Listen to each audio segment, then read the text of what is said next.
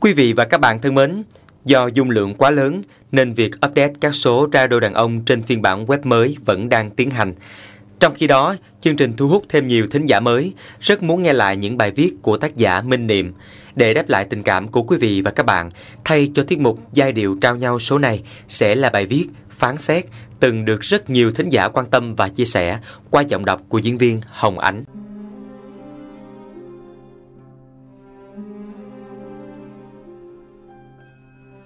Khi nhìn các vị tinh tú đang lấp lánh ở phía chân trời, ta luôn nghĩ đó là vì sao của giây phút hiện tại. Nhưng ta có thể lầm. Cái lấp lánh mà chúng ta nhìn thấy chỉ là phần ánh sáng của vì sao đang trên đường đi về phía ta. Tại vì đoạn đường phải mất hàng triệu năm mới tới, còn vì sao ấy có thể đã lặng khuất từ lâu lắm rồi. Đó là khám phá của khoa học. Nếu không có nền văn minh khoa học thì ta sẽ còn lầm lẫn rất nhiều thứ trên thế gian này khi sử dụng con mắt của mình với tầm nhìn rất giới hạn. Nhưng khoa học cũng vẫn còn lầm lẫn. Khoa học vẫn luôn tiếp tục làm mới chính mình để điều chỉnh lại một cách hoàn hảo về những nhận xét trước đây và tìm tòi thêm những phát hiện mới. Cho nên mới có khoa học tiến bộ ngày nay, và chắc chắn sẽ có khoa học tiến bộ trong tương lai. Nếu khoa học bám chặt những hiểu biết của mình, không chịu mở lòng ra để tiếp tục khám phá về những đối tượng mà mình đã từng đưa ra nhận xét, thì đó là một nền khoa học cũ kỹ, lạc hậu và đầy nguy hiểm. Trên thực tế, khoa học cũng đang cố gắng ngày đêm để không ngừng cung cấp cho con người những hiểu biết về bản chất thật của vạn vật. Nhưng số lượng vẫn còn quá ít so với những gì đang hiện hữu trong vũ trụ bao la này. Nghĩa là ta vẫn còn phải chịu vướng kẹt vào vô số cái nhìn sai lầm về thế giới vật chất chung quanh mỗi ngày. Trái tim con người còn kỳ bí và mênh mông hơn cả vũ trụ. Nếu không có một công trình nghiên cứu miệt mài và tinh xảo hơn cả khoa học, thì làm sao ta có thể thông đạt? Những dòng cảm xúc tuôn chảy bất tận, những ngõ ngách tâm ý sâu kín, hay những khúc mắc chập chùng trong nhận thức luôn tạo nên những hành động bất ngờ mà ta hoàn toàn không chủ động được. Tại vì ta không hiểu biết bao nhiêu về chúng cả, mà trái tim của ta thì phải tự tìm tòi khám phá, chứ đâu thể trông mong vào công trình nghiên cứu nào của ai khác. Một khi ta vẫn chưa hiểu thấu được chính mình, thì ta sẽ không bao giờ hiểu thấu được kẻ khác. Ước muốn đó chỉ là ảo tưởng. Vậy mà ta vẫn thường hay tuyên bố những câu xanh rờn: ta đã biết hết, đã hiểu hết rồi. Tại vì ta luôn có thói quen nhìn mọi thứ bằng kinh nghiệm có sẵn. Ta lười biếng quan sát bằng tất cả sự khám phá về một vấn đề hay một đối tượng trong giờ phút hiện tại, bởi ta nghĩ mình đã từng có kiến thức và trải nghiệm về chuyện ấy, nhìn sơ qua là có thể biết ngay. Thái độ chấp chặt định kiến của ta đã khóa kín cánh cửa nhận thức. Vì lẽ đó mà không biết bao nhiêu lần trong cuộc đời ta đã có những phán xét sai lầm đáng tiếc.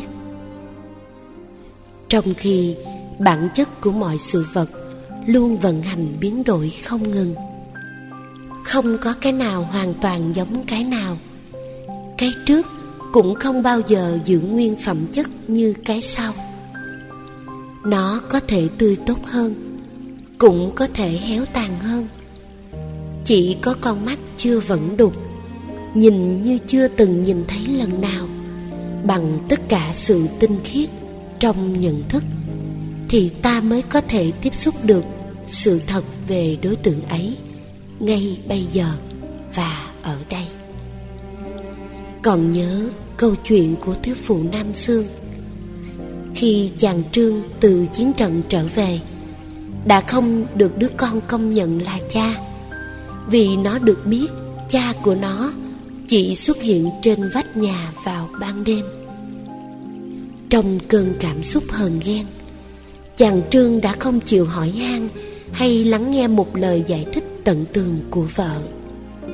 Chàng đã không sử dụng được con mắt trong để nhìn vào người vợ với những nỗi vất vả khổ đau và chung thủy trong những ngày nuôi con trong chiếc bóng. Chàng đã tin lời người khác, mà đó lại là kiến thức của một đứa bé thơ. Để rồi chàng phải nhận lấy kết cục bi thương sau những phán xét sai lầm của mình. Người vợ đã nhảy xuống sông tự vẫn, như để rửa sạch oan ức cho chính mình và cả trái tim mù quáng của người bạn đời chăn gối. Tổ tiên ta từng nhắc nhở, muốn biết phải hỏi, muốn giỏi phải học. Khi cái hiểu biết hay kinh nghiệm của ta còn hạn chế, thì ta vẫn phải mở lòng ra để học hỏi suốt đời. Lắng nghe, quan sát, khám phá, thắc mắc đều là những hành động tích cực cần phải có của một người không bị kẹt vào những kiến thức mà mình cho là đủ. Đâu phải chuyện gì mình cũng biết, đâu phải cái gì mình cũng thấy được nguồn cơn. Thông minh nhạy bén mà thiếu sự tỉnh táo và sâu sắc thì nó sẽ trở thành năng lực nguy hại, đẩy ta ra khỏi cái nhìn đúng đắn về thực tại. Kinh nghiệm tích lũy vốn rất hữu ích nếu ta biết dùng nó đúng lúc, đúng nơi, và cả sự chọn lọc tinh tế nữa. Nhưng ta không làm được điều đó vì bản ngã ích kỷ mà ta luôn có khuynh hướng áp đặt vào đối tượng đang rất mới trong giờ phút hiện tại bằng những gì mình đã rút tỉa được ở đối tượng khác trong quá khứ. Đặc biệt trong tình yêu, luôn cần đến cái nhìn trong suốt ấy. Hãy yêu như chưa yêu lần nào, thì ta mới tiếp xúc trọn vẹn được con người đang có mặt bên ta hôm nay. Ta đừng để những vết thương trong quá khứ làm trở ngại công trình khám phá và hòa nhập giữa ta và con người đang hiện hữu. Ta sẽ không bao giờ có được họ. Tất nhiên, bản năng tự vệ đề phòng là cần thiết, nhưng nếu đi quá xa thì nó sẽ trở thành nghi kỵ và hiểu lầm. Người yếu đuối, thiếu tự tin, chỉ đặt quyền lợi của mình lên trên mọi liên hệ, nên lúc nào cũng có thái độ phòng thủ, lúc nào cũng nghĩ rằng người kia sẽ phản bội hay hãm hại mình. Chính trí tưởng tượng phong phú kết hợp với cái tôi nhút nhát đã dựng lên trong tâm ta những hình ảnh sai lệch về người kia. Một cử chỉ hay lời nói bất cẩn của người kia cũng dễ dàng trở thành bản án chung thân mà ta trao cho họ. Dù người kia từng mắc phạm sai lầm, nhưng trong phút giây hiện tại này đây, họ đã hoàn toàn chuyển hóa. Đứng trước ta, đó là một con người không còn chút tì vết lỗi lầm, nhưng ta có nhìn thấy họ như là họ đang là không? Hay những hình ảnh xấu xa mà ta có về họ vẫn còn in khắc nguyên vẹn trong tâm? Như vậy, ta sẽ không thể ghi nhận và sẽ đánh mất họ. Một người cố ngoi lên từ vũng lầy mà không được đón nhận ít nhất từ đôi mắt tin tưởng của người thương yêu, thì còn đâu nghị lực để mà đi tới chỗ hoàn thiện.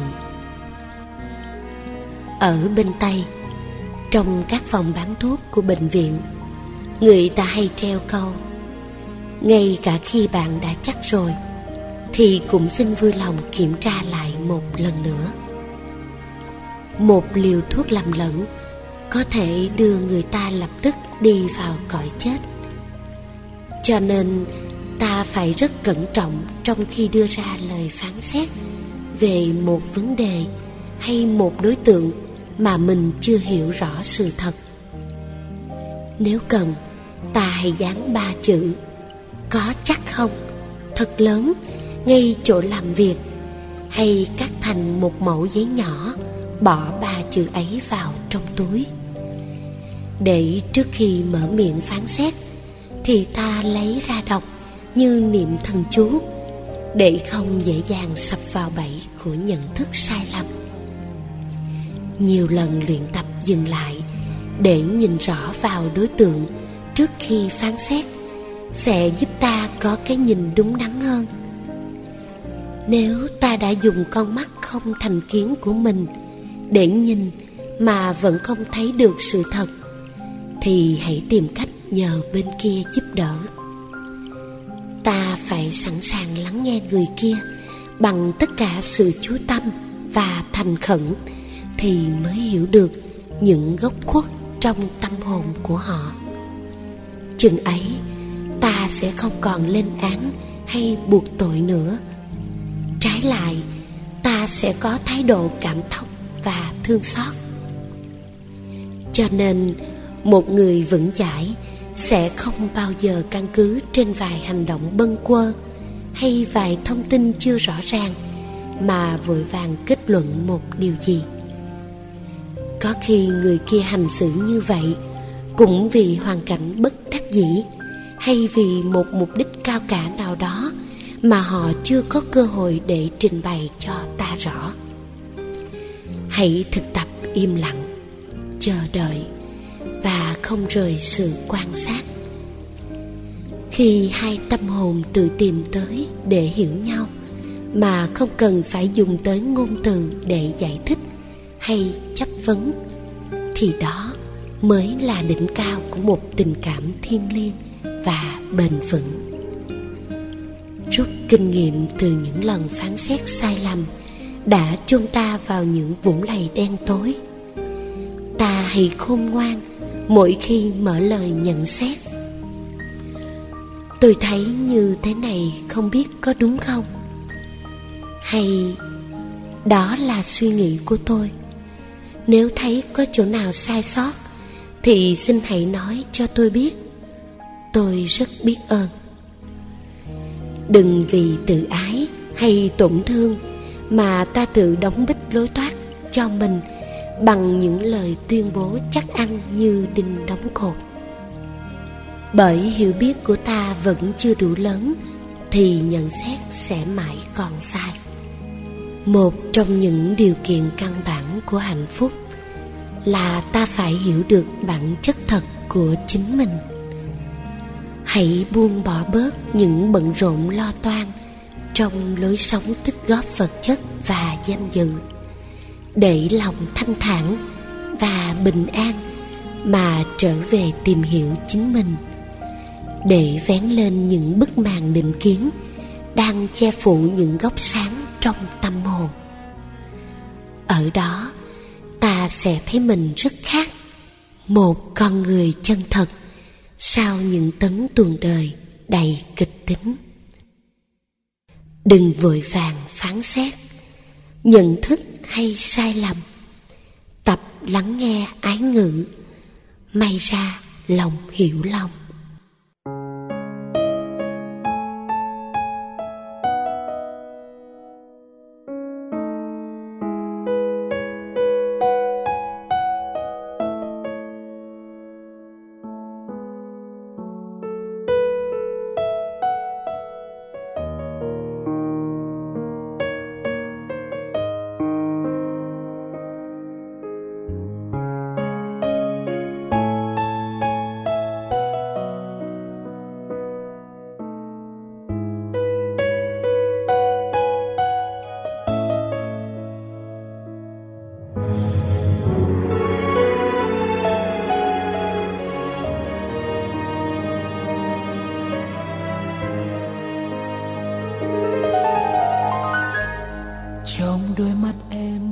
anh là tất cả, là nguồn vui, là hạnh phúc em dấu yêu. Nhưng em ước gì mình gặp nhau lúc anh chưa ràng buộc và em chưa thuộc về anh. Em sẽ cố quên không chơi hoa mộng, ngày hè bên anh tình mình đến rất nhanh. Em sẽ cố quên rằng mình đã đến bên nhau, rộn ràng như đã dấu yêu từ thuở nào. Anh đến với em với tất cả tâm hồn, em đến với anh với tất cả trái tim. Ta đến với nhau muộn màng cho đớn đau, một lần cho mãi nhớ thương dài lâu. Trong đôi mắt em anh là tất cả, là nguồn vui, là hạnh phúc trong thoáng giây. Em sẽ cố quên rằng mình đã đến trong nhau, nồng nàn như đã dấu yêu từ thuở nào.